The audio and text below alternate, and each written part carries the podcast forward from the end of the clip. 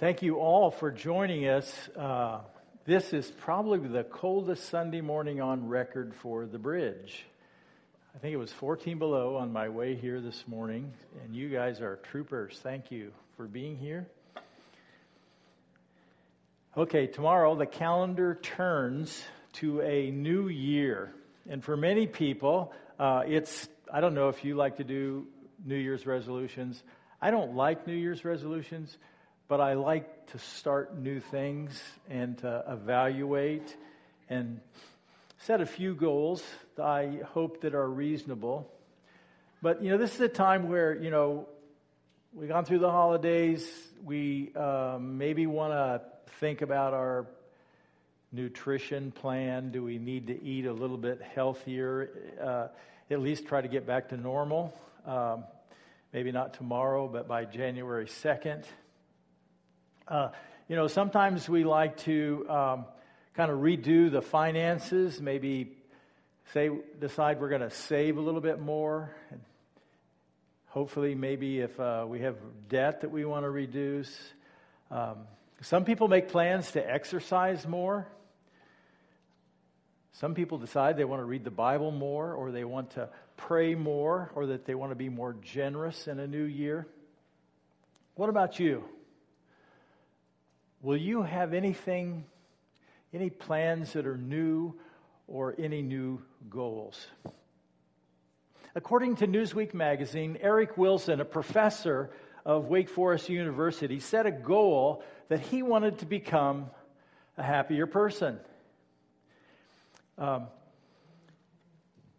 he tended to be a very melancholy person, and he was serious and at times he was pessimistic, and a lot of his colleagues and friends were quite aware of that, and they were encouraging him to be a happier person.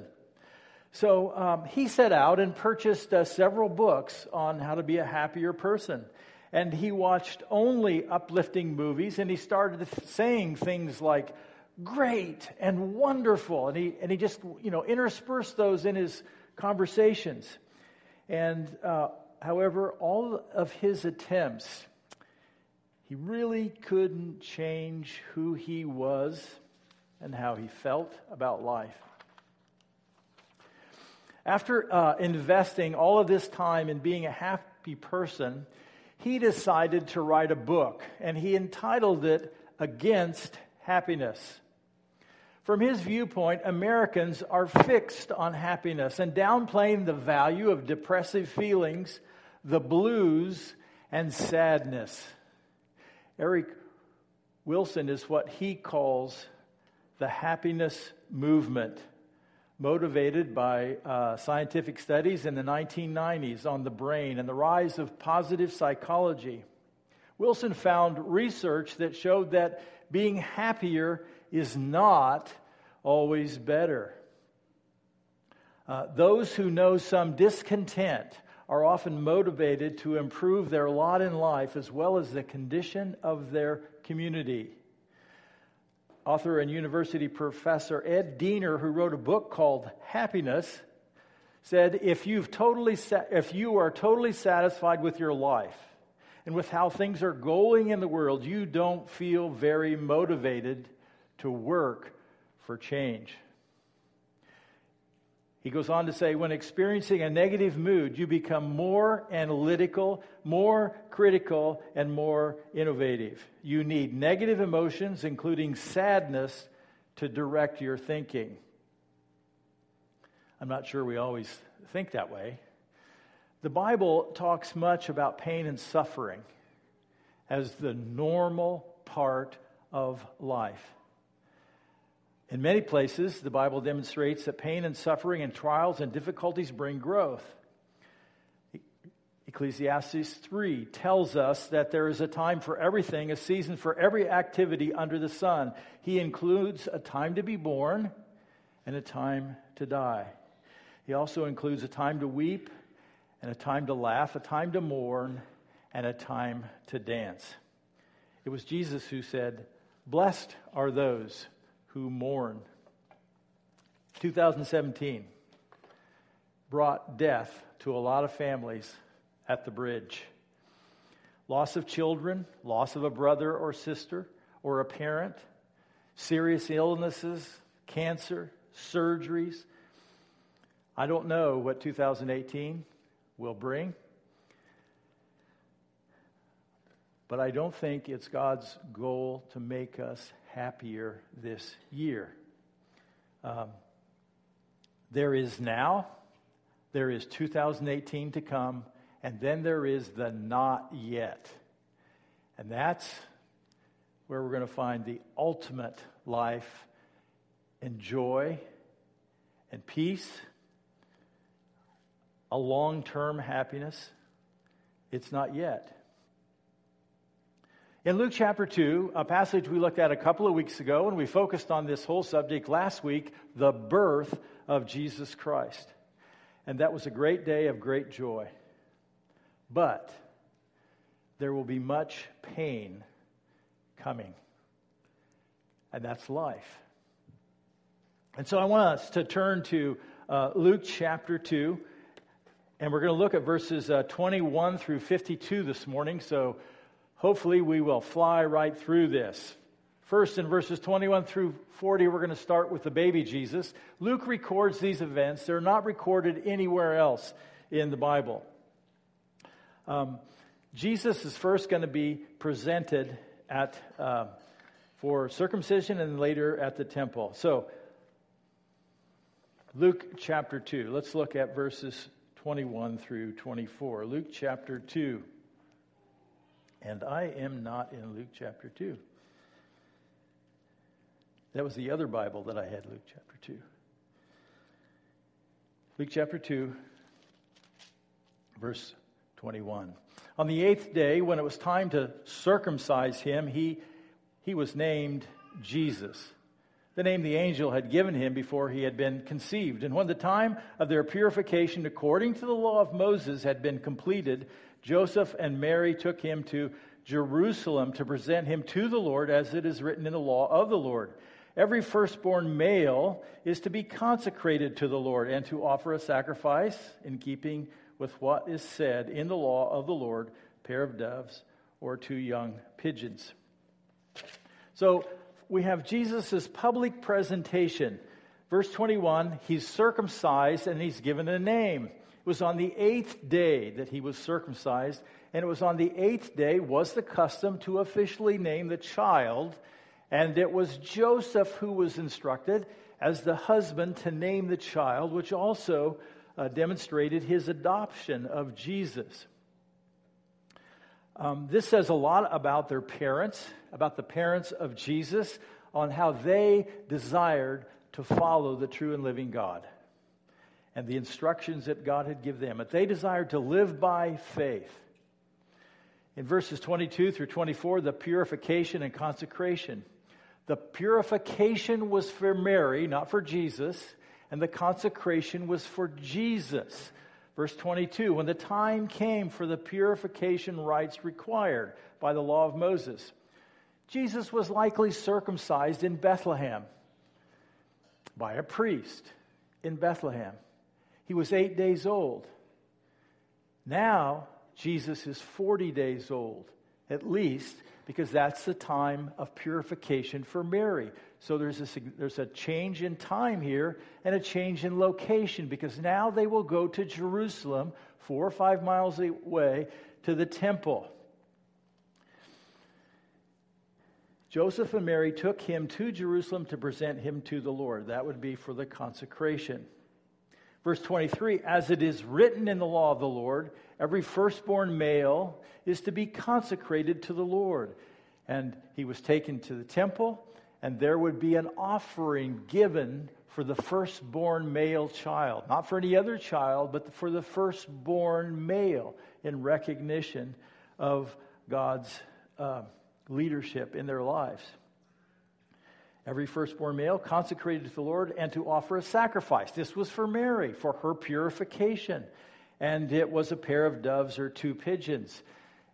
And that, what that meant was this was a poor family, because that was the provision of a sacrifice for the poor. And that's what Mary and Joseph provided. So, uh, one of the things that's important to understand as we see what's happening in the life of Jesus as a new baby is Jesus lived under Old Testament times. Jesus lived according to the law of Moses 613 commands, and we are not required to keep them all. This is a New Testament story. Luke is in the New Testament, but we are not under the new covenant yet until he dies, which brings in the new covenant age. Galatians 4 4, the Apostle Paul reminds us of this. He says, But when, when the set time had fully come, God sent his son, born of a woman, born under the law. And the Apostle Paul is just reminding us of the perfect time in all of history, and that's worth another sermon. But the perfect time in all of history and how God orchestrated all the details to bring the birth of Jesus Christ. Born of a woman, God's Son will be human and born under the law. So he's got to fulfill the law, he's got to live in accordance with the law, and he's going to do it without sin. In verses uh, 20, uh, 25 through 38, we see public confirmation and uh, by two different people, and God is going to confirm, especially to Mary and Joseph, who this son is, who this special child is. Uh, the first person is Simeon, and there was a man in Jerusalem called Simeon who was righteous and devout. So here's a man who is right with God, probably an older man. He lives in Jerusalem. He's probably got a well known reputation. And um, he is devout. He's, he's highly committed in his walk with God. He was waiting for the consolation of Israel, and the Holy Spirit was on him. So here's a godly man. He's walking in the power of the Spirit, and he's waiting for the consolation of Israel. What's that? Well, he's waiting for the promised Messiah. He's waiting for the promise of Isaiah Isaiah 40 is one of those passages. God is going to redeem his people, and uh, he's going to send Messiah, the promised one, the Christ, the anointed one. Uh, verse uh, 26 it's been revealed it was it had been revealed to him by the holy spirit that he would not die before he had seen the lord's messiah or the lord's christ so simeon is the unique God handpicked him. He wanted to confirm in Simeon's life, for kind of a reward for, for Simeon's life, that Simeon, you are not going to die. You are not going to face physical death until you see with your own eyes the promised one, the Messiah. And so um, the confirmation is in verses 27 through 32. Moved by the Spirit, he went into the temple courts. So God prompted, prompted him, the Holy Spirit prompted Simeon in Jerusalem to go to the temple right when Mary and Joseph are there. Right after the sacrifice of pur- purification for Mary, right after the consecration of Jesus, and that the family, Joseph, Mary, and Jesus, Jesus are in the temple courts. And that's when Simeon comes upon them um, when the parents brought in the child Jesus to do for him what the custom of the law required.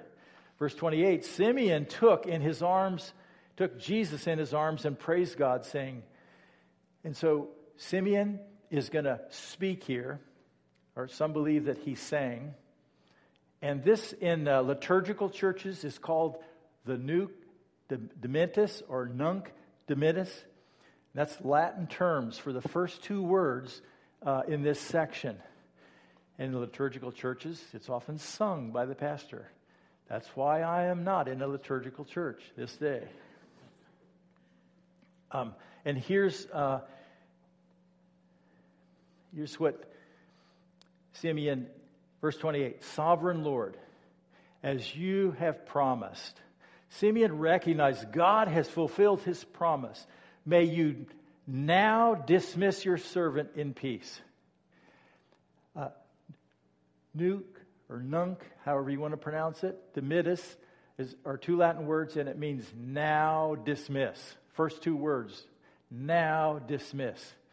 And Simeon is saying, God, my life is full. It is totally complete. You have shown me I am ready to go. I am ready to part. I'm ready to die. My life is filled to the fullest. And he goes on to say, You may now dismiss your, pers- your servant in peace, for my eyes have seen your salvation. And here's Simeon, an older man. He's holding this baby, and he's saying, My eyes have seen your salvation. This baby, God's son, is God's salvation. Simeon gets that. Probably more right then than Mary and Joseph. Mary and Joseph know a lot, but there's a lot more that they're going to learn. And Simeon is just overjoyed, and he's ready to go to be with his Maker. And he says in verse 31 which you have prepared, your salvation, which you have prepared in the sight of all nations, a light for the revelation to the Gentiles, and the glory of your people Israel. Simeon brings in a clear focus, and this is something we see in, in Luke over and over again. Jesus, God's salvation, is for all people. It's for, he's for all nations. He is a light for revelation to the Gentiles and for Israel. Jesus wasn't just for a chosen people named Israel, he came from that tribe. He came from that nation. God chose to send him through that family lineage. But Jesus is for all people. You know, Gentiles are non Jewish peoples, and that's everybody who's not a Jewish person. That means you and me, mostly here, I, I would assume. And Jesus would be a light. He's the light of the world. And he's going to shine in darkness, and it's for all people. Prophecy in verses 33 through 35 the child's father and mother marveled at what was said about him. You know, how would you like to be mom and dad? And this guy comes up at your child's dedication, just happens to be there, and just happens to speak these words. Then Simeon blessed them and said to Mary, so he is going to focus on Mary at this point. And uh, this child is destined to cause the falling and rising of many in Israel. But what's Simeon saying? He's making a prophecy about the future. And he's saying this child is going to have a huge impact in the coming days. And he's going to separate people. They're going to be people who embrace what he says and what he stands for. And they're going to be people that are antagonistic about who he says he is and what he says he stands for. There'll be a falling and a rising, a separation of people. We could carry this thing through totally theologically. I don't know if that's the ultimate intent. There's going to be a group who come to faith and they're going to live eternally. And there's going to be a group who doesn't come to faith and they are not going to live eternally. And one is going to rise and one is going to fall. Literally. And then this, he goes on to say, and, and to be a sight, this son, this Jesus, this promised one, will be spoken against. It will be a sign. Jesus will have enemies. And who would have expected it? So here's Jesus, the baby. At this point, they don't know the, all the future of Jesus. One day, Jesus' main enemies are going to be in this very building, the temple, the religious leaders of Israel, and they are the ones who vote to crucify Jesus. Verse 35 so that the thoughts of many hearts will be revealed. Jesus will expose the thoughts of people. Jesus will expose the thoughts of men and women, and we see that as he interacts with people. And a sword, and he says to Mary, write to her directly, not to Joseph, and a sword will pierce your own souls too. A, a sword will pierce your own soul too. Mary, one day your heart is going to be totally broken. Mary, one day it's going to be the most painful day in all of your life. Mary, one day you're going to feel this as if it was physically happening to you. A lot of moms understand that when they think about their kids. When their kids hurt, they hurt. Mary, you're going to go through tremendous pain and suffering because of your boy, because of this baby. And Mary will be at the foot of the cross, and she will watch her son be nailed, and she will watch her son die, and her heart will be totally broken.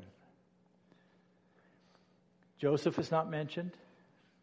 This is uh, the, in the very next section. This will be the last time we're going to look at Jesus at age 12. It'll be the last time that Joseph appears, and, uh, the, and he doesn't appear during Jesus' adult ministry. And we assume that apparently uh, Joseph would have died, but he is not a part of this. And so uh, Joseph and Mary encounter a second person in verses 36 and 37, and her name is Anna. Uh, there was also a prophet, Anna, the daughters of Penuel, the tribe of Asher. She was very old. Now, please notice the details. Luke is an historian and he likes details, and it helps us, it helps us uh, pinpoint what's going on. So, Anna had lived with her husband seven years after her marriage. That's a lot of information and then was a widow until she was 84. And uh, according to some um, scholars, it may be that Anna was actually, uh, depending how this is translated, because it's not perfectly clear, that it, what is clear is that Anna is an older person. Anna could have been a widow for 84 years, and therefore she may have been over 100 years old uh, when this takes place. It doesn't really make any difference. It says that she never left the temple but worshiped night and day, fasting and praying. It's really possible and, and plausible that Anna had a room at the temple, probably just a little small room. They let her sleep there. Or it may mean that when the place was open, she was pretty much there and pretty much was dedicated to full time prayer in her latter years, which is a pretty amazing thing. Um, and then verse 38 comes a confirmation. Coming up to them. This is going to be like a great joy for Anna. Coming up to them at that very moment. The Holy Spirit directed her. Holy Spirit had directed Simeon. Holy Spirit directed her at this very moment, this uh, opportunity. She gave thanks to God and spoke about the child who, to all who were looking forward to the redemption of Jerusalem. There were always uh, people around who studied the scriptures and knew that God had a plan and He was, he was going to send a Savior, He was going to send a Redeemer, He was going to send a great leader.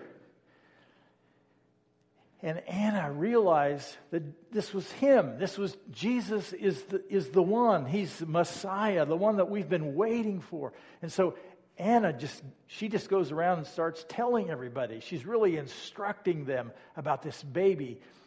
She gets it. And Mary and Joseph were just kind of like standing there, the young couple. And they learn this. In verses 39 through 40, we see his growth when Joseph and Mary had done everything required by the law of the Lord. They returned to Galilee to the t- their own town of Nazareth. So, you know, Mary and Joseph, they, they want to follow the instructions God has given them. And now they're going to return home. I think we have a map, of course. And uh, just, you know, be reminded it's good just to keep, as you uh, study the scriptures, just to learn about the land. And so that when cities and towns and rivers and the sea is mentioned, you have an idea what they're talking about. So Jerusalem is in the south. That the body of water below Jerusalem is the Dead Sea. Bethlehem um, is only four or five miles from Jerusalem. And the trip back to Nazareth would be 70, 75 miles, three day journey. So Mary and Joseph head back. Jesus is now over 40 days old, and they return back to Nazareth. Verse 40 And the child grew and became strong. These were his years in Nazareth, where he grew up. Um, this is, we're going to see, this is what is happening in the life of Jesus for the next 12 years. He grew and became strong. He was filled with wisdom and grace, and the grace of God was on him. He grew physically a, with normal development. He grew intellectually. He was exposed to the truth. He was exposed to Scripture. Um, he, he grew in knowledge and understanding, and he grew spiritually. And God's favor was on him. We, we don't know. There, there are apocryphal books that have stories of Jesus that are kind of silly because we don't know a lot of, uh, we don't know really anything about the first 12 years other than what Luke tells us. And now uh, we come to event in verses 41 through 52, our last section, where Jesus is 12 years old. We see the custom in verses 41 and 42. Every year, Jesus' parents went to Jerusalem for the festival of the Passover. Again, this says something about the parents. And they had this high value. The, the scripture instructs uh, men to go back to Jerusalem during the festivals. And people who live far away uh, typically made it once a year. And the most important festival of the year was the Passover. It was eight days long. And um, Mary and Joseph were committed to this, and, and, you have this sense that it was every year. Um, it, it was just a part of what they did. Think about it. It's a three day journey down, or excuse me, from Nazareth to Jerusalem, remember, it would be up because it's a higher elevation. And then it was eight days on site at the festival and at least three days return. You've got to have a plan to do that. And they did that every year as a high priority, as a value for their family, living by faith. And when he was 12 years old, they went up to the festival according to the custom. And then we have a misunderstanding, verses 43 through 50. The situation in verse 43 is this After the festival was, was over, so the eight days have passed, they've been away from home 11 days. While the parents were returning home, the boy Jesus stayed behind in Jerusalem, but they were unaware of it. That's a problem. Miscommunication, misunderstanding. The parents left town without their 12 year old. By the way, have you ever gone someplace where you thought your kids were with you or We've uh, gone home from church without our kids before.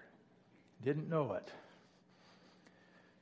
We've had our kids end up in other places and we didn't know it. But you would think that they would have it all together here, but something happened.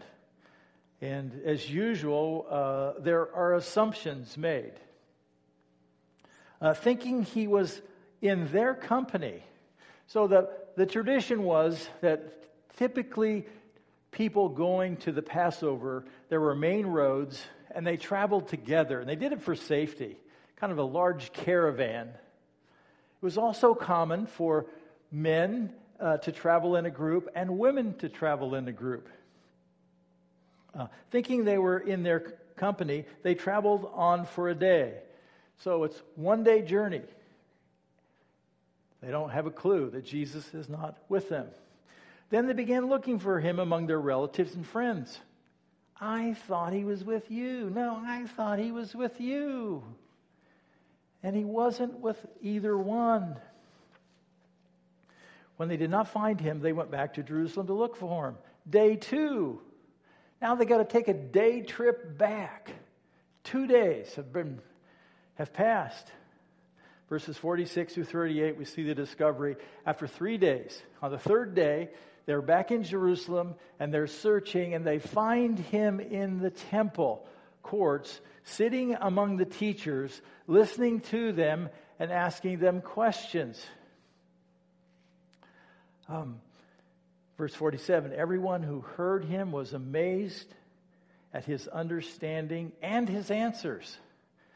So he asked questions, he was dialoguing, he was curious, he wanted to know God's word.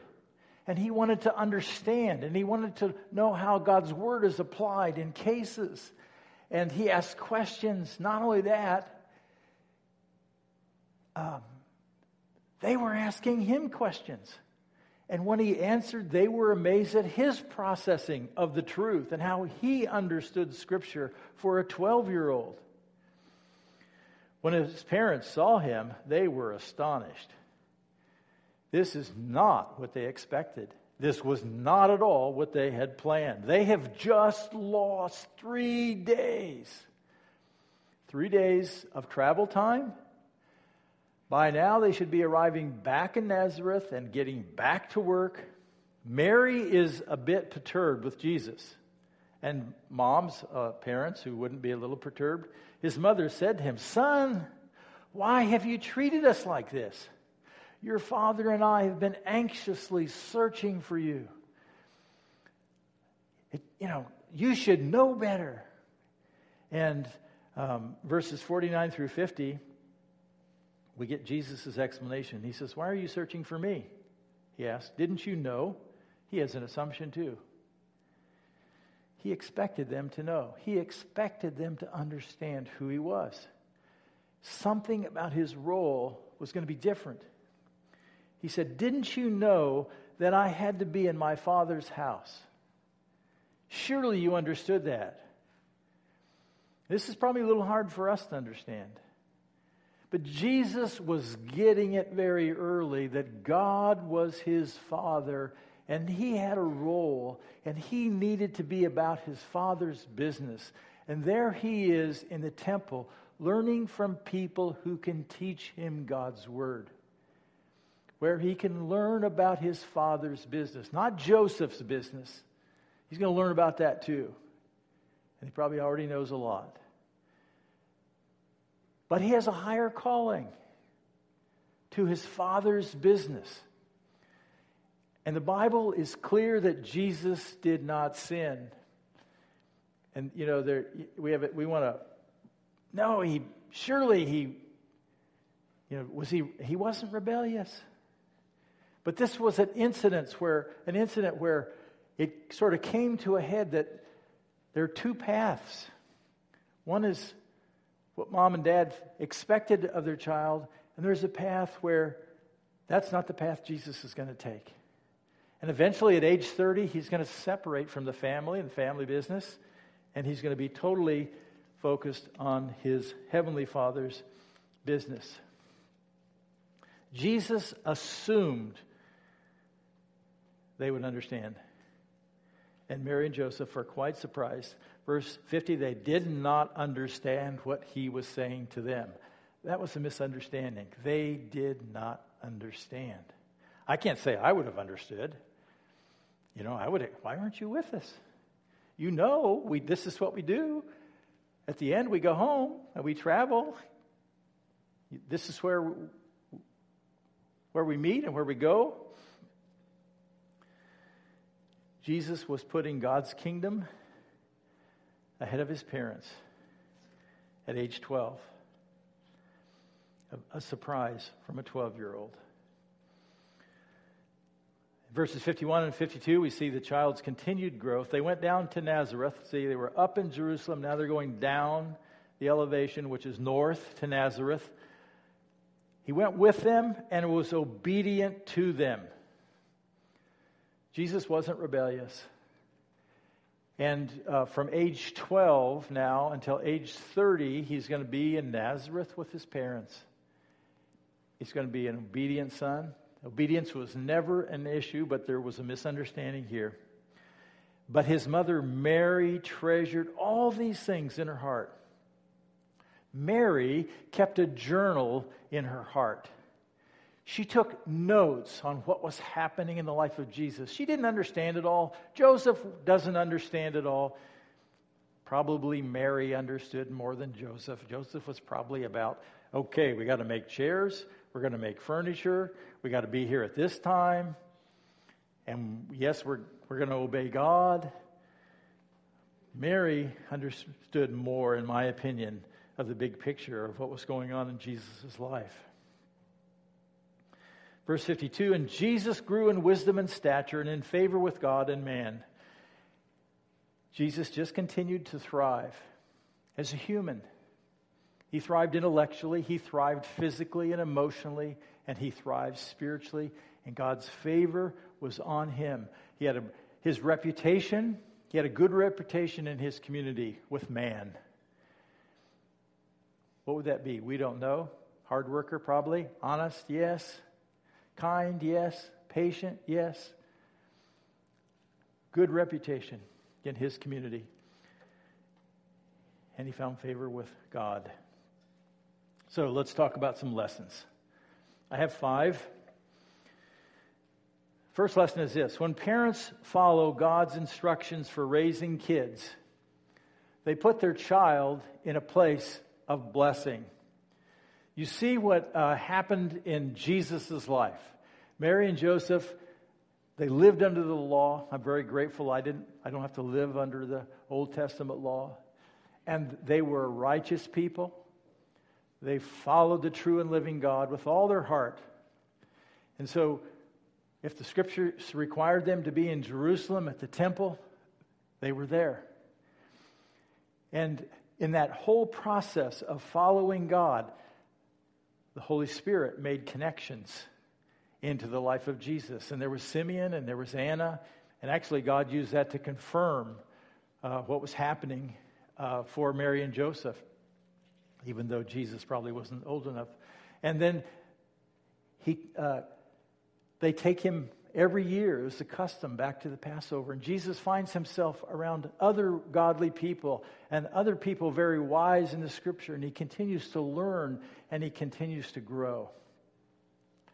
And as we apply this to us, as we um, follow God's instructions and live by faith, we have the opportunity to put our kids in the place of blessing, where they're going to network, where they're going to meet other believers, where they're going to learn about the scriptures, um, where they're going to learn to pray, where they're going to learn how God answers, where they're going to learn how to make wise decisions, uh, where they're going to learn how to choose a mate.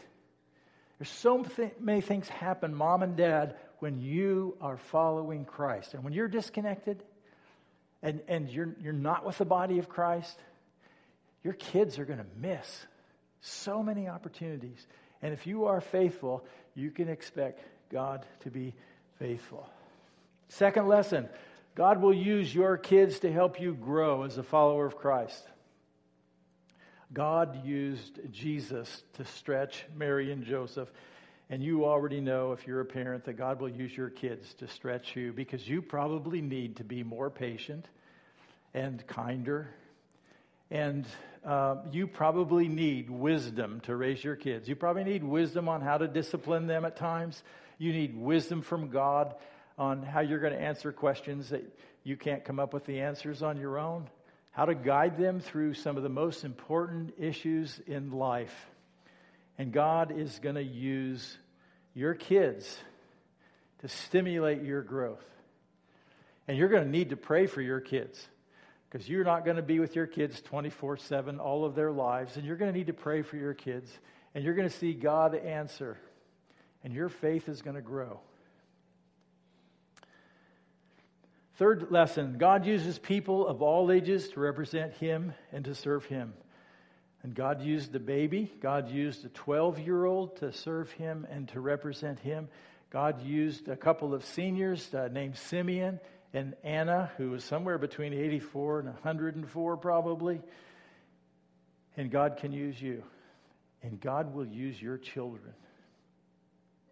Um, God can use your parents. Sometimes, if you're a younger person, you don't always think your parents know. God uses them to help us to grow. God uses our grandparents to help us grow. I know that because I'm a grandparent, I'm helping all the time. Sometimes. Number four, uh, misunderstandings do not have to be sinful, but they can lead to sin. Misunderstandings do not have to be sinful. There's so much we can learn here in relationships about this. Joseph and Mary and Jesus had a misunderstanding. you know, it's just easy to identify with the parents and say, yeah, I mean, they had expectations. This is what our family does. You needed, you should have done this, you should have done this, you should have done this. Jesus had a different perspective. He wasn't evil about it, he wasn't rebelling. He had a different perspective, and he thought as a 12 year old, and you know, it's not, he's, uh, he did this without sin, but it's not like he's thinking like a 45 year old. He's thinking like a 12 year old because he still is a 12 year old. That's the mystery of, of the incarnation of Jesus being God, fully God, and fully man. And humanly, there's this growth going on. And so you have, you have Jesus' perspective at age 12, like a 12 year old, and you have Mary and Joseph's perspective. And you know what? They're both valid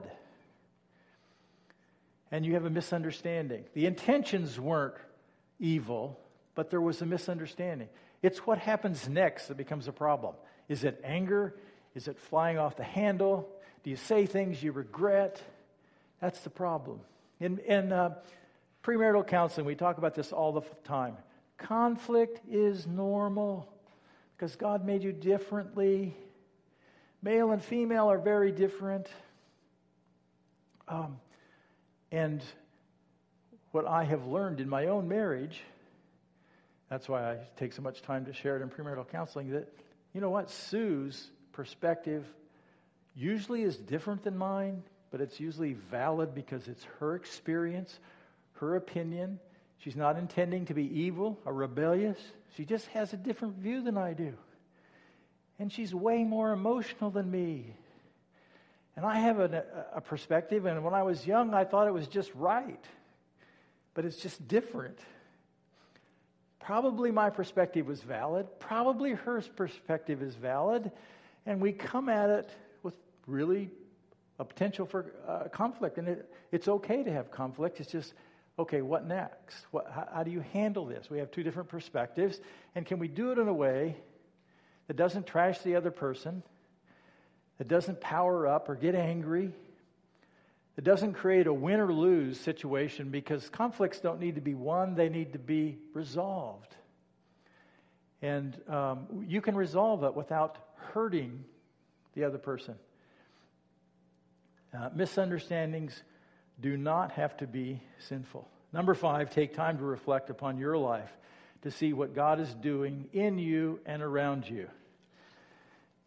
We see this uh, several times in Luke's story of Mary, where things happened, and, and Mary, she pondered them in her heart. You know, she was writing in her journal, whether it was literally or just on her heart, and, and she was processing, and she was thinking about Scripture, and she was thinking about this event, and then she just, over time, it just kept adding up and she could see God at work in her son. And she could see the big picture uh, happening. Take time to reflect.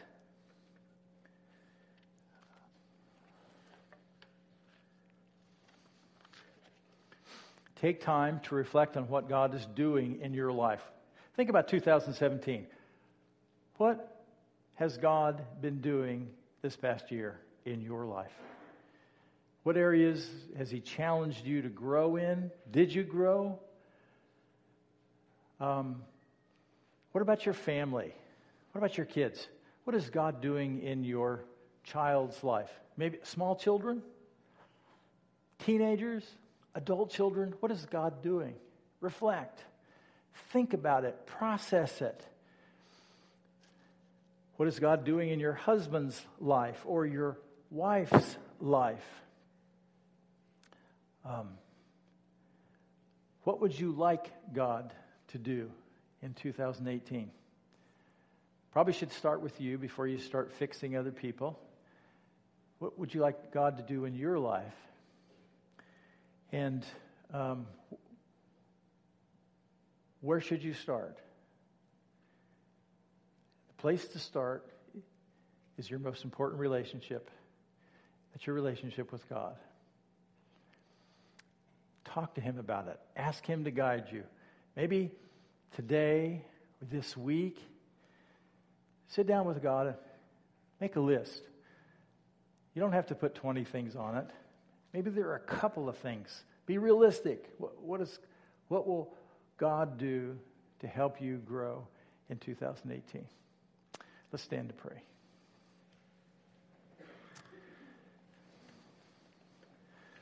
Father, I want to thank you uh, for the story in Luke today that reminds us of uh, what was happening in Jesus' life as a child. And thank you for his godly parents, Mary and Joseph, who are more than just figures in a nativity scene. They were real people who had real concerns and fears and pain and sorrow Father, uh, help us to be like Mary who reflected and um, who sought to find what you were doing in her life and in her world and in the life of her son. May we reflect. May we learn from you.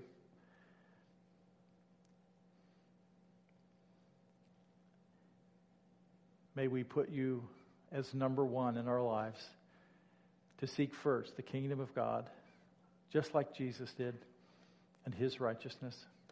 And we can trust that all the things that you want to do in our life will happen. For Jesus' sake, amen.